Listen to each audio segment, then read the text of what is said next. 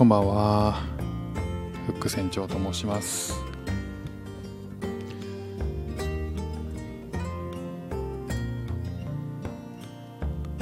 音大きいかな。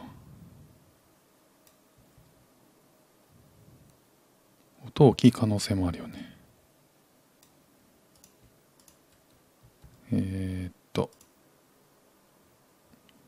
久しぶりにライブをやってみてます。もしよろしければお付き合いいただければと思います。とは言ってもね、かなり遅い時間なので、無理をせず寝たい時に寝てください。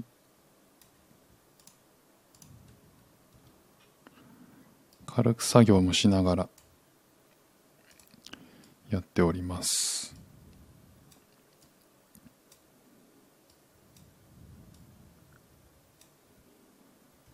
何かな。さあ、ちょっと BGM を流しながらだらだら喋っていこうかなと思っておりますが、音と声のバランスはどうなんだろう。大丈夫なのかな。もしね、よろしければお付き合いいただければと思います。おそらく10分くらいかなと思うんですけどね。だらだらとね、今日はあったことを話していこうかな。今日はね、フック船長大してろくに何もしてないんですけども、イラストを一日中描いてたかな。最近シンガポールね、朝が大雨なんですよね。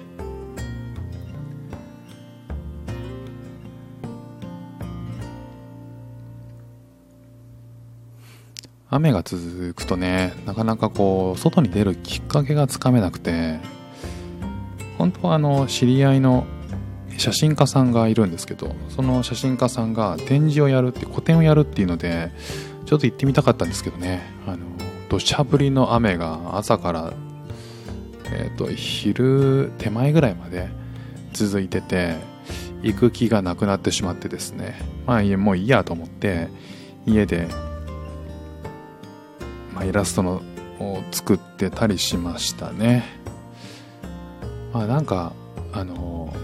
シンガポールは、シンガポールに住んでまして、シンガポールの雨季というのがですね、9月から入るんですよね。で、4ヶ月5ヶ月ぐらいそれが続くという話なので、覚悟はしてたんですけど、この時期ってその雨季と言ってもちょっと違うらしいんですよ。今年に関してシンガポールのメディアでストレートタイムスっていうのがあるんですけど、そのストレートタイムスによると異常気象らしいんですよね。インド洋が温暖化の影響で海面の温度が上がり、それが、大雨をもたらしていると。で、その辺一帯が2ヶ月間大雨にさらされるっていうことで、シンガポールもそのエリアの、端っこに入ってるらしいんですよ。で、それが今年初めてらしくて、それ今まで知らなかったんです。これまではそういったことなかったんですけど、残念ながらそれによって2ヶ月間ぐらいは、大雨の可能性がかなり高いということなんですよね。で、せっかくね、外に出られるようになったと思ったら、今度雨が降ってね、つまんないなとか思ったんですけど、それも仕方がないなと。長い梅雨みたいな感じですね。シンガポールは、コロナの今感染者数が1日あたり新規感染者数130人ぐらいなんですけども、ワクチンを、2回接種しした、割合っていうのが、80% 近くに達するんですよね。で、シンガポールはルールとしてこうワクチンを基本は打ちましょうと。で必ず強制ではないんだけれども必ず、打った方がいいよっていうことを、提唱していて、でなんでかっていうともちろんその、シンガポール政府の打った方がいいっていう考え方があるんですけど、システムとしてもなんか、シンガポールの、飲食店に入ったりするときに、今って行動制限がかかってて、5人までだったら一緒に入れるんですよ。で入って飲食店でご飯が食べられるんだけど、その条件として2回、予防接種でいいんだっけ、受けてないといけないんですよね。これがねなかなかこう厳しい国ならではの、だからこう自由に、移動するのも、5人、最大5人まで。どうも言っていただきましたね。ビビさんこんばんは、ありがとうございます。メミさんこんばんは、少しお邪魔します、ありがとうございます。ビビさんは北海道出身、フィラデルフィアとカリフォルニアに住んでました。おー、いいですね。どのくらい住んでたんだろう。今は関東でとっても居心地のいい会社で働いています。素晴らしいですね。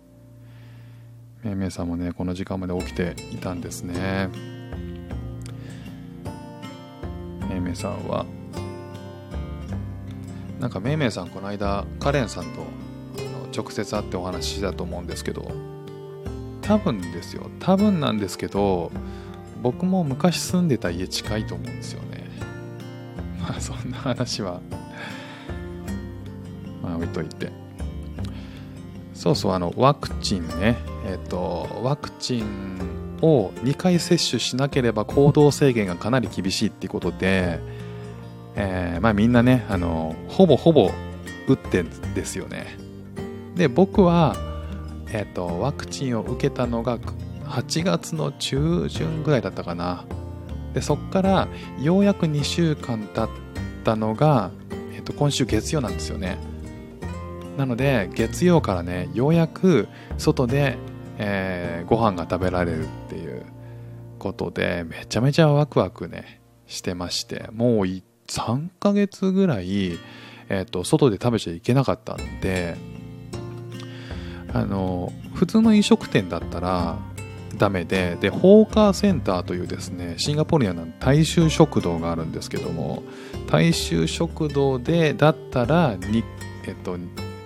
人までは OK だったかな。2人までは OK なんですよ。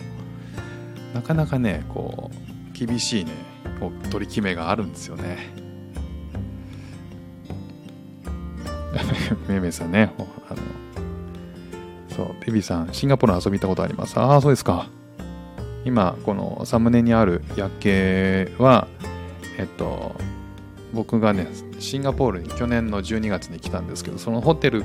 隔離を2週間経てシンガポールは自由な身になれるんですけども、そのホテルから撮った景色ですね。あかれさん、こんばんは、ありがとうございます。あら、めいめいさんね、かねさん来てくれましたね。ピコリナさんおやすみなさい、はい、ありがとうございます。シンガポールは今23時25分ですね。日本時間と1時間時差があるんで、今、12時25分ですね。なかなか遅い時間にありがとうございます。ピコリナさん、私も一度シンガポールに行きました。マリーナベイサンズに泊まりました。また行きたいです。マリーナベイサンズか、マリーナベイサンズね、行きたいですね。僕はね行ったことないんですよね。マリーナベイサンズって3つのこう塔が立ってて、でその一番上にサーフボードみたいなのが乗っかってて、あそこはインフィニティプールって言って、360度見渡せるプールがあるんですよね。あそこでね写真撮ってる人いっぱいいますもんね。行きたいな。なんかねこの間プレイグラウンドってねうちのマンションマンションをね、シンガポールだとコンドミニアムって呼ぶんですけど、そのコンドミニアムにプレイグラウンドって公園がついてて、子供たちがそこでキャッキャキャッキャって遊ぶんですよね。だいたいこう年齢で言うと3歳から5歳ぐらいを対象にした遊具が並んでるんですよ。で、うちの3歳と4歳の子供もスクールから帰ってきて、すぐ家に帰らずに時々こうプレイグラウンドで遊ぶんですよね。同じような年齢の子たちがたくさんいて、楽しそうにしてるんですけど、どこの国か分かんないですけど、基本なんかこう中国語と英語が飛び交ってて、これなんかそのプレイグラウンドの遊具の一番上の方に、女の子がよじ登ってですね、もうその屋根みたいな遊具の屋根みたいのがあるんですけど、その上によじ登ってこう手はしっかりにその支えてですね、足をピーンって伸ばして、なんかこうシャチホコみたいなねお城のシャチホコみたいな感じでポーズを決めてですね、何やってんだろうと思ったんですけど、その下の方で見てた女の子がワーオワーオみたいなこと言っててShe likes top of Marina Bay Sands って言っててあれがマリーナベイサンズに言えんのかなとめっちゃそれをね叫んで僕にね訴えてきたんで、そうだねって同調してみましたけどね。めめさん、私もシンガポール行ったことあります。バックパッカーホステルでチャイナタウンと真ん中で30人部屋。めめさんバックパッカーだったんですね。チャイナタウンど真ん中で30人部屋？でもたくさんあるか、そういうところはね。チャイナタウン、ね、コロナ前なんかはね、チャイナタウンすごい人気の観光スポットで、今で言ったらね、絶対30人ね、相部屋で絶対無理ですもんね。ソーシャルディスタンス守れないですからね。そうかそうか、シンガポールもバックパックで来たんですね。ピコリナさん、インフィニティプール何回も入りました。それ入るでしょうね。やっぱり1回行ったらね、何回もそれ入りますよ。時間が余ったらね、インフィニティプール行って入るね。あれ予約制なんでしたっけ？今はね、確かそのコロナ禍もということもあって完全予約制で行ける時間が決まってるんですよね。だからこう何回も行くっていうことが多分今できないんですけど、でもね、なんか昔はいろんなそのインフィニティプールから写真を撮ったりとかするのを見てると、いろんな人バーっと人がいて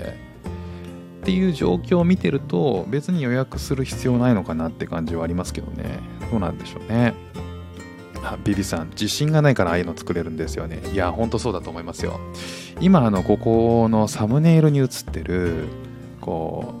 う3とね、ニョキニョキニョキと立ってる、なんかアスパラガスみたいな、なんでしょうね、タケノコみたいな、これもねマンションなんですよ。コンドミニアムっていうマンションなんですけども、ちょっと湾曲してるの分かります？こんな建物よく作るなって。湾曲させたらあかんやろって。湾曲させる意味そもそもあるって思っちゃうんですよ、僕からしたらね。それをね、シンガポールやってのけるんですよね。やっぱりそれもね、日本の耐震性をこう強度を考えなくていいですからね。日本はやっぱりこう地震ある前提でやっぱ作んなきゃいけないから、いろんな制約があるんですよね。そんな中こうシンガポールでいろんなその場所を歩いていくと、これ本当大丈夫みたいな建物って結構あるんですよね。これがね、大丈夫だという前提で見るから面白いんですけど、実際入ったらヒヤヒヤするだろうなと思って、なんかそのジェンガをこう交互に組み合わせたような団地とかあるんですよ。上から見たらこう CG じゃないかなって思うような、とんでもない見た目の建物なんですよ。で、上からね、なんかこう空撮で撮ったやつが、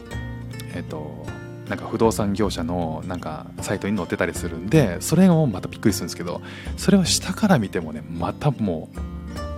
本当にこれは大丈夫なのかしらって、エレベーターはどうついてるのかしらって、上から下まで直通で降りられるところが一つもないみたいな感じの建物なんで、いろんな建物があってね、まあ、そういうのを見るのは面白いですね。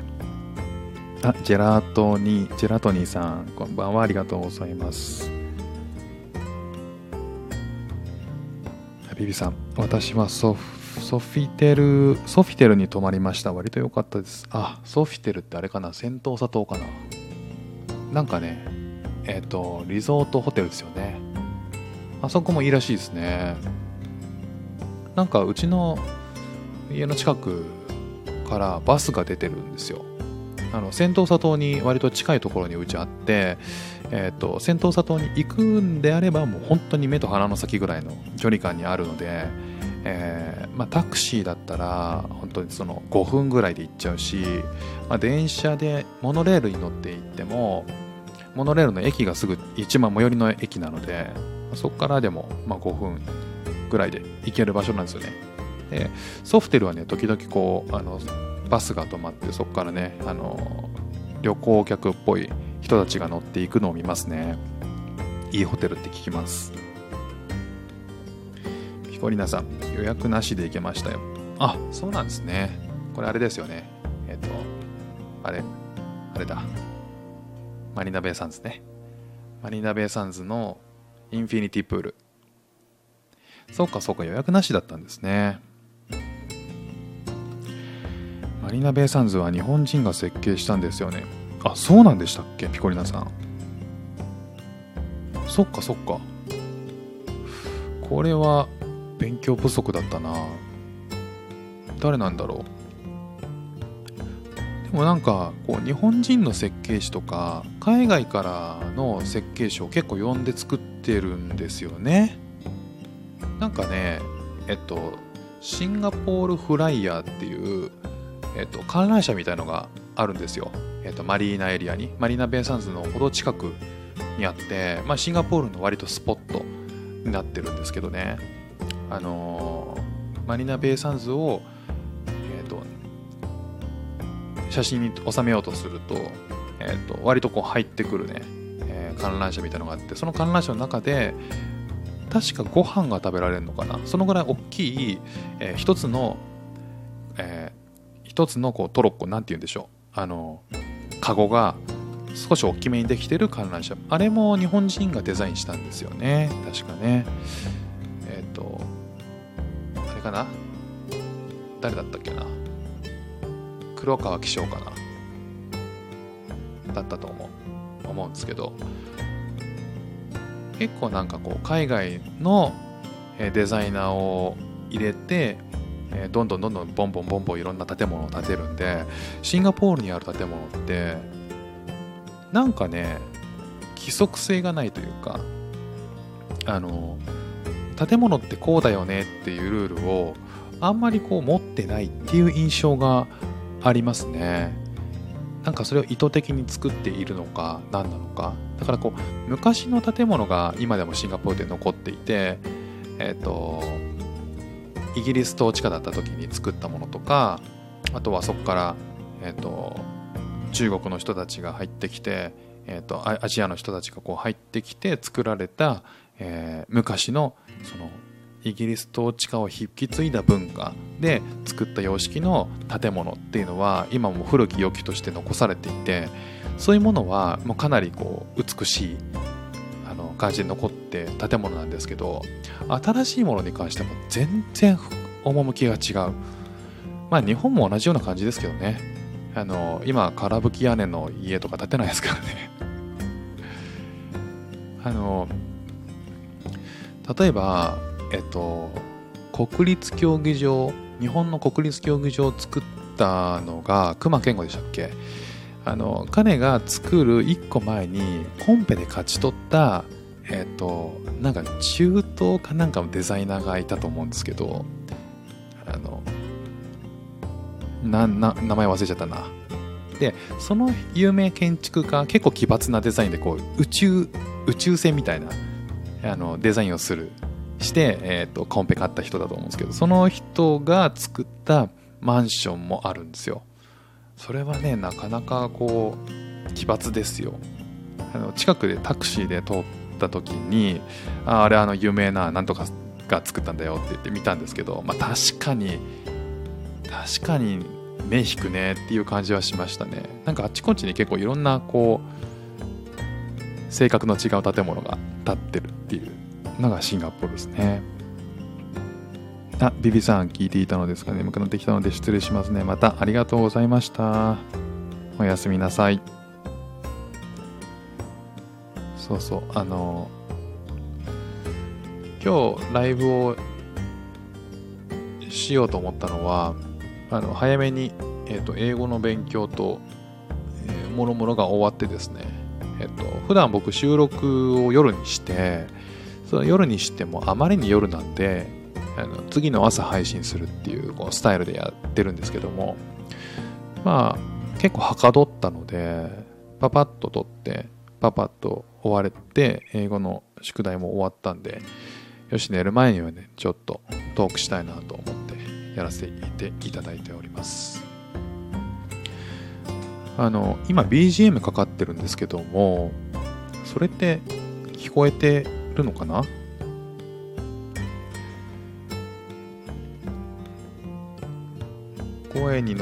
声の後ろにこう BGM が鳴ってる感じになってんのかな。なんかねその辺がよくわかんないまま配信してるんでね、12時37分ですね。もうぼちぼち眠くなってきたな。お、ありがとうございます。皆さん聞こえてるっておっしゃってくれてありがとうございます。結構ねメカが好きな僕はですね、最近ちょっと機材を揃えていっておりまして、ちょっと前までは携帯に向かって喋ってたんですけど、今それやってなくてスタンドマイクみたいなものを設置して、そこでおしゃべりしてます。なので僕は今フリーハンドで何でもできる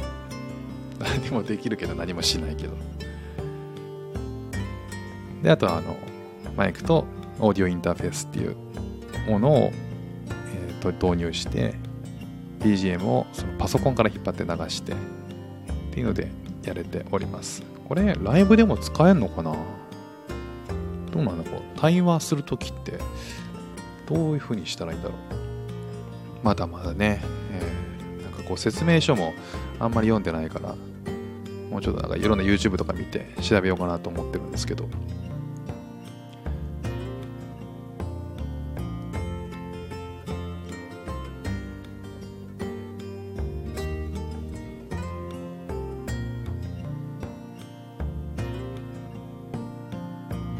朝の配信とかやりたいな。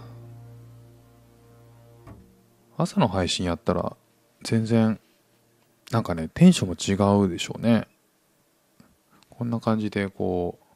う眠そうな声でやっちゃってるから、もうね眠い方はもう全然寝てくださいね。眠いと頭があんま働かないっていうのはねやってみて思う。なんかね収録するときって自分でテーマを決めて、だいたいこう大筋のこう筋書きを書くんですよ。それで、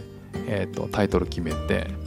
でその通りに話していくっていうのをするので、まあ、筋書きさえ書ければあとはまあ時間を意識して喋るっていう感じなんですけど、雑談となると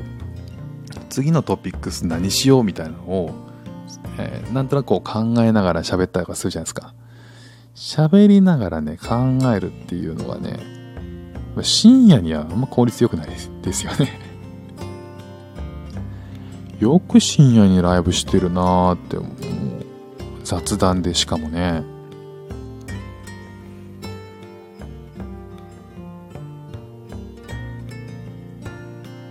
そんな感じで今日は火曜日か、明日水曜日、なんかね、今週金曜日は、子供が半日で帰ってくるんで、半日対応はしなきゃいけないんですよね。でかつ月曜日がスクールが休みなんですよ。だから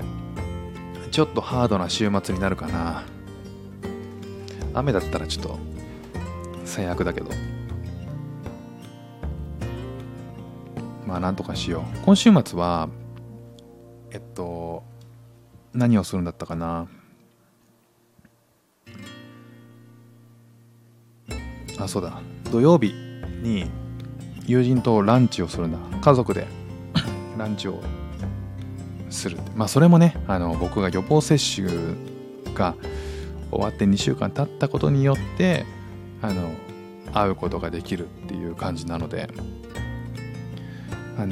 何もかもね、これからこういろいろ自由が利くっていうタイミングなんでね、まあ土日はちょっと楽しもうかなと思ってます。息子が寿司が好きで、最近寿司屋に行こうと思ってるんですけど、寿司って言っても別にお魚食べるわけじゃなくて、納豆巻きが好きなんですよ。その納豆巻きをスシローに食べに行こうと思ってて、前からねこうまたスシロー行きたいってねだられてたんですけど、ワクチン打ってないからダメだよってずっと言ってたんで、まあ今度の、ね、週末行こうよっていうことで、まあ多分行くことになるだろうな。まあ、久しぶりに外食ができることで楽しみにしております。まあ、本当に口が回らなくなってきたんで、そろそろこの辺で終わりにしようかなと思います。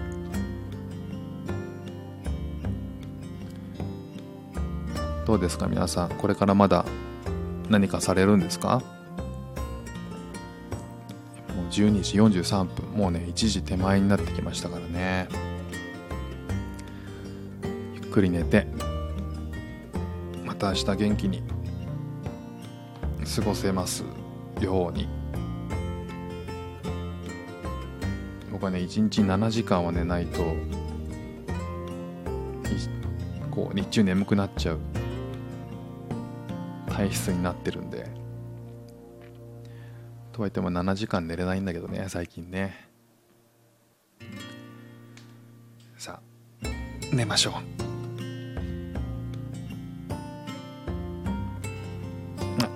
ピコリナさんおやすみなさい、ありがとうございます。エミさんおやすみなさい。私も今日は早く寝たいです。寝ましょうね、早く寝ましょ